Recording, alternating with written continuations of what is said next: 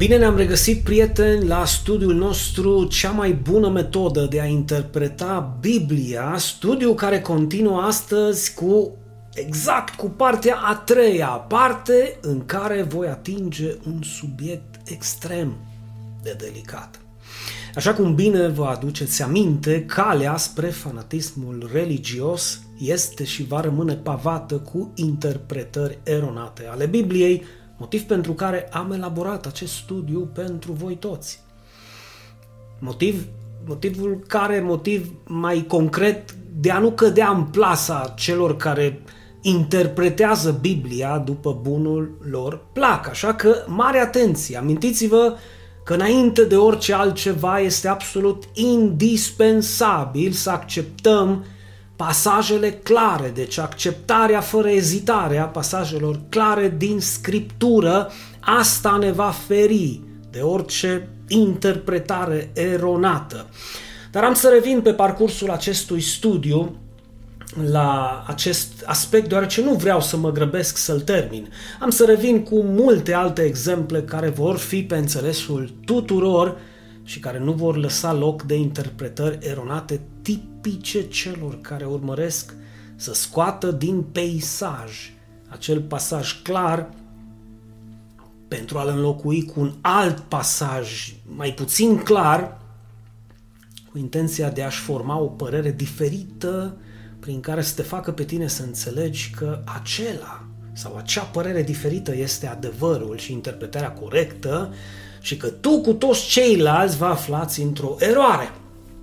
Pentru astăzi mi-am propus să vorbesc puțin mai în detaliu despre acest, eu îl numesc sectarism religios, pentru că atâta timp cât ei, indiferent cine ar fi, se consideră că dețin adevărul și numai adevărul și că toți ceilalți se află într-o eroare, nu poate fi decât un sectarism. Numai un sectan consideră că doar el are dreptate și toți ceilalți nu.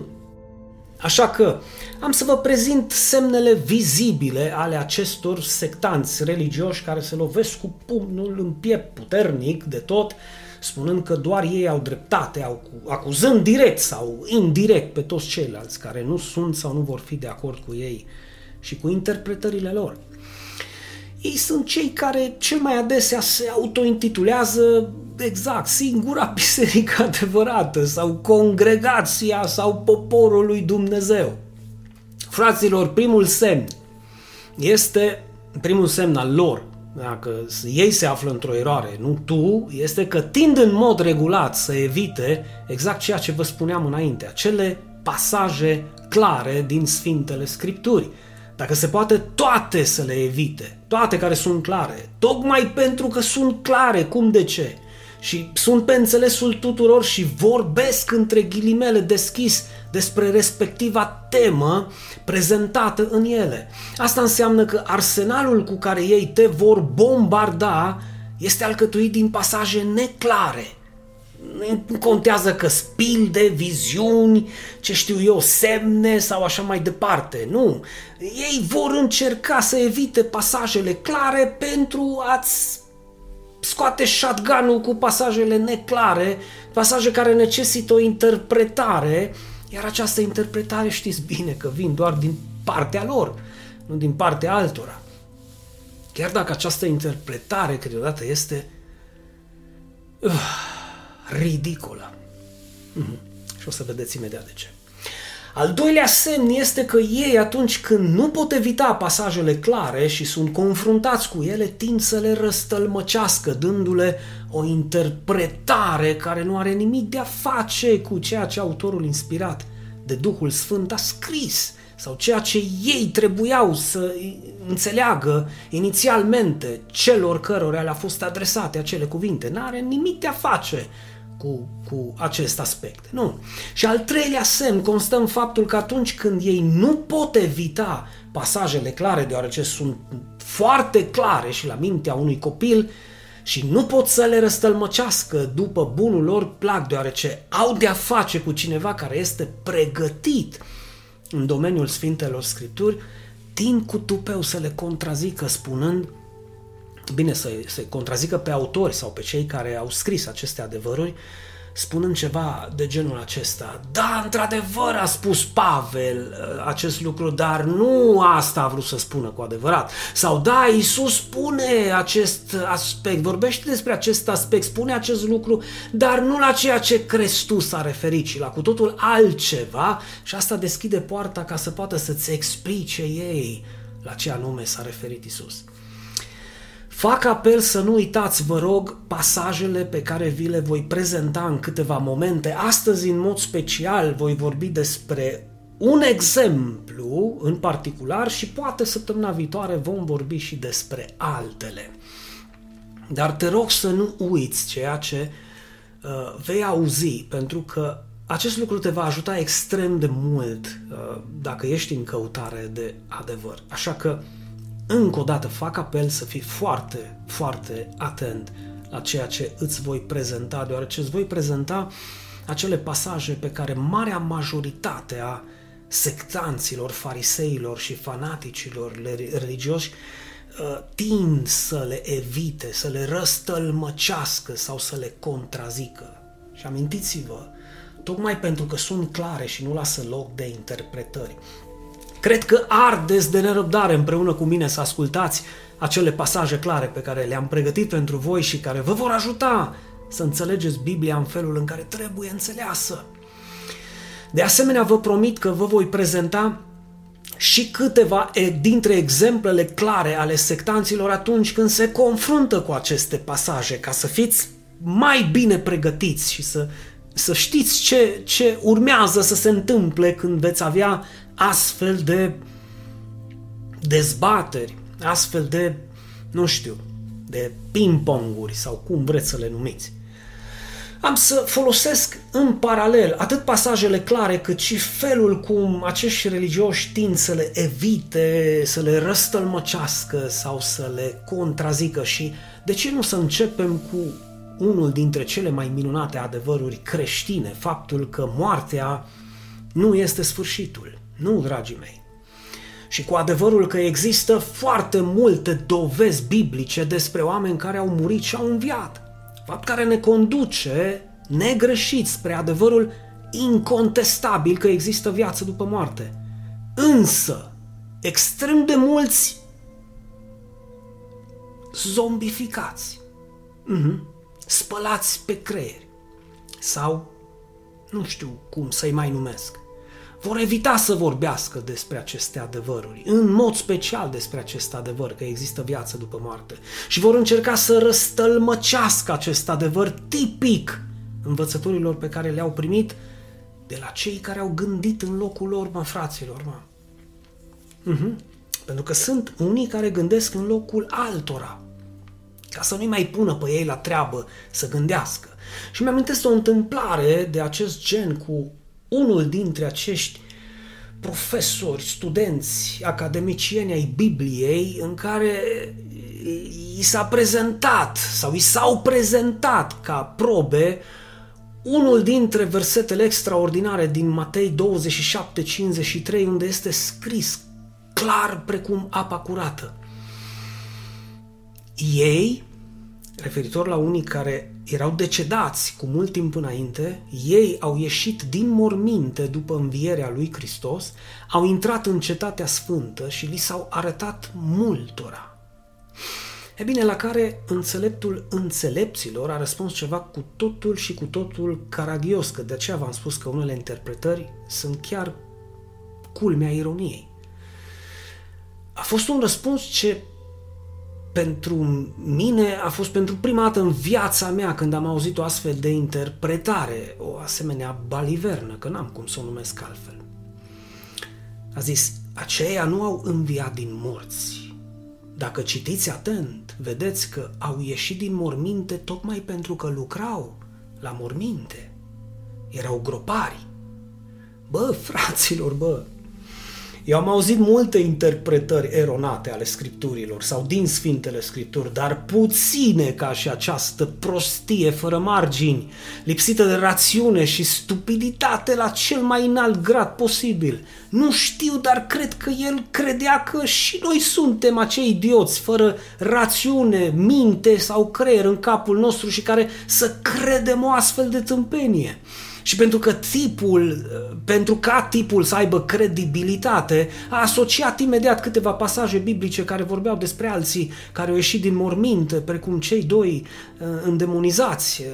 Da, dacă vă aduceți aminte, din Matei 8:28, care și ei au ieșit din morminte, și acel om din Marcu 5:2, care a ieșit și el dintre morminte, aceste două versete biblice constituiau proba lui că acei oameni care au ieșit din morminte la învierea lui Iisus erau doar niște oameni care lucrau la morminte.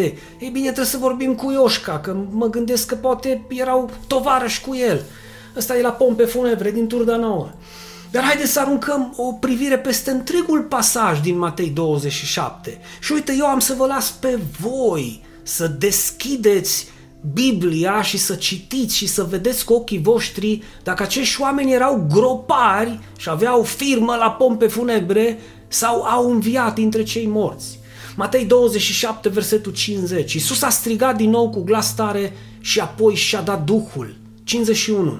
Și iată că draperia templului s-a rupt în două de sus până jos, pământul s-a cutremurat, stâncile s-au despicat.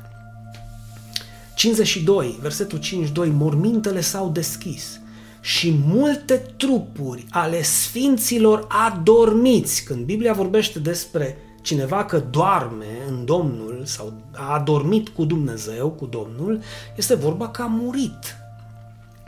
Și versul 52 zice că mormintele s-au deschis și multe trupuri ale sfinților adormiți, adică care au murit, au fost înviate. Ei, versetul 53, au ieșit din morminte, nu groparii care lucrau la morminte. Ei au ieșit din morminte, după învierea lui Hristos, au intrat în Cetatea Sfântă și li s-au arătat multora. Voi sunteți judecătorii, voi sunteți cei care nu are nevoie, eu nu am nevoie să gândesc în locul vostru, să vă torn cu tolcerul în cap ce trebuie să credeți. Nu, voi aveți capacitatea intelectuală să citiți negru pe alb și să trageți concluziile. Erau gropari, au ieșit din morminte că lucrau la morminte, puneau coroanele de pe un mormânt pe altul, sau erau trupurile multora care sfinți, care adormiseră cu Domnul de mult, și-au înviat dintre cei morți. Dar voi singuri puteți să deduceți acest aspect. Și iată cum, încet, încet, vedeți și voi cât de simplu este să dăm crezare cuvântului atunci când e limpede și e clar, fără să ne complicăm cu interpretări eronate, care nu înseamnă altceva decât un text scos din context pentru a forma un pretext, ca să vorbim povești cu pești. Iar pretextul religioșilor nu este altul decât acela de a vă vâna pe voi, mă, fraților, pentru a vă converti în niște sclavi lipsiți de rațiune, de care ei vor avea grijă să vă spele bine pe creier, astfel încât să nu mai gândiți singuri sau să nu mai aveți voie să gândiți singuri, precum am văzut și în cazul nostru de față, care cu toate că ai citit un text pe care l-am citit și noi, cum l-a citit și acel profesor cu care am avut ocazia să ne vedem, și totuși lui s-a părut că nu există viață după moarte și că învierea morților era o poveste de adormit copii mici, chiar dacă este scris negru pe alb. Versetul 52 și 53, fie el va ignora, fie el va răstălmăci complet sau fie el va contrazice. Dar pentru siguranța voastră am să vă mai dau încă două dovezi biblice clare, extrem de clare, care ne arată că da, există viață după moarte. Luca, capitolul 7, învierea fiului văduvei din Nain. Luca, capitolul 8, versetul 41 până în 49, învierea fiicei lui Iair. Decenul și fapte, capitolul 9, învierea lui Tabita, care s-a îmbolnăvit și a murit, iar Dumnezeu s-a folosit de Petru pentru a o readuce la viață. Iar spre încheiere, dovada dovezilor, fraților, că Lazar a fost readus la viață după 4 zile, după ce a decedat. Sora lui Marta spune limpede în Ioan 11:39, Doamne, deja miroase urât, căci este mort de 4 zile. 4 zile. Până și Iisus subliniază acest adevăr. Lazar, prietenul nostru, doarme, cum dormeau și aia care au ieșit din morminte, nu erau gropari. Doarme, adică a murit, dar mă duc să-l trezesc, adică mă duc să-l înviu dintre cei morți. Ucenicii au zis, Doamne, dacă doarme, atunci se va face bine. Iisus vorbise de moartea lui, vedeți, nu de somnul lui, de moartea lui. Dar ei credeau că vorbește despre somnul obișnuit. Hai, câți tolomași nu sunt și astăzi care nu fac diferența între aceste adevăruri. Atunci Iisus le-a spus deschis, bă, fraților, Lazar a murit, punct. Și mă bucur pentru voi că n-am fost acolo ca să credeți. Ce să credeți? Că eu sunt învierea și viața și el va reveni la viață. Asta ca să nu mai patineze unii că Lazar te încuia mormântul unui fariseu pe dinăuntru și că mirosea urâta transpirație, că de 4 zile nu s-a spălat. Mai știi ce fel de interpretări pot să apară unii? Cu ce fel de interpretări? Știu că sună caragios, mă, frate, mă, dar mi-e chiar frică să audă unii dintre acești profesori și studenți ai Bibliei să nu ajungă să folosească această parodiere a mea în folosul lor. Și să le spună unora care aduc ca argument și dovadă că Lazar a înviat dintre cei morți, bă, nu a înviat, mirosea urât că, nu știu, dădea cu glet prin mormânt și nu s-o spălat și așa mai departe. Însă ce a spus Iisus în 11:25 Ioan? Eu sunt învierea și viața, cel ce crede în mine va trăi chiar dacă moare. Și versetul 26, citiți-l voi, oricine trăiește și crede în mine, în veci nu va muri. Crezi tu lucrul acesta? Iar acum spre încheiere să mai menționăm și învierea lui Iisus? Dacă tot despre adevărul că există viață după moarte, este atât de clară încât chiar și istoria omenirii s-a împărțit în două, înainte de Hristos și după Hristos. Nici nu vreau să ne mai pierdem timpul în a găsi dovezile biblice despre învierea lui Hristos, deoarece din Vechiul Testament până în Noul Testament, Biblia este plină de aceste dovezi. Însă, să nu vă mirați, și atenție mare, să nu vă mirați când veți auzi insistențele disperate ale unora care vor nega chiar și învierea lui Iisus, scumpilor. Da, ei vor nega că Iisus a înviat dintre cei morți, spunând că nu Iisus a înviat, ci a înviat, nu știu, Arhanghelul Mihail, poftim, bum! Făcând eforturi disperate de a-ți arăta câteva pasaje biblice în dorința de a răstălmăci acest adevăr clar că moartea nu este sfârșitul, ci începutul unei vieți cu sau fără Dumnezeu.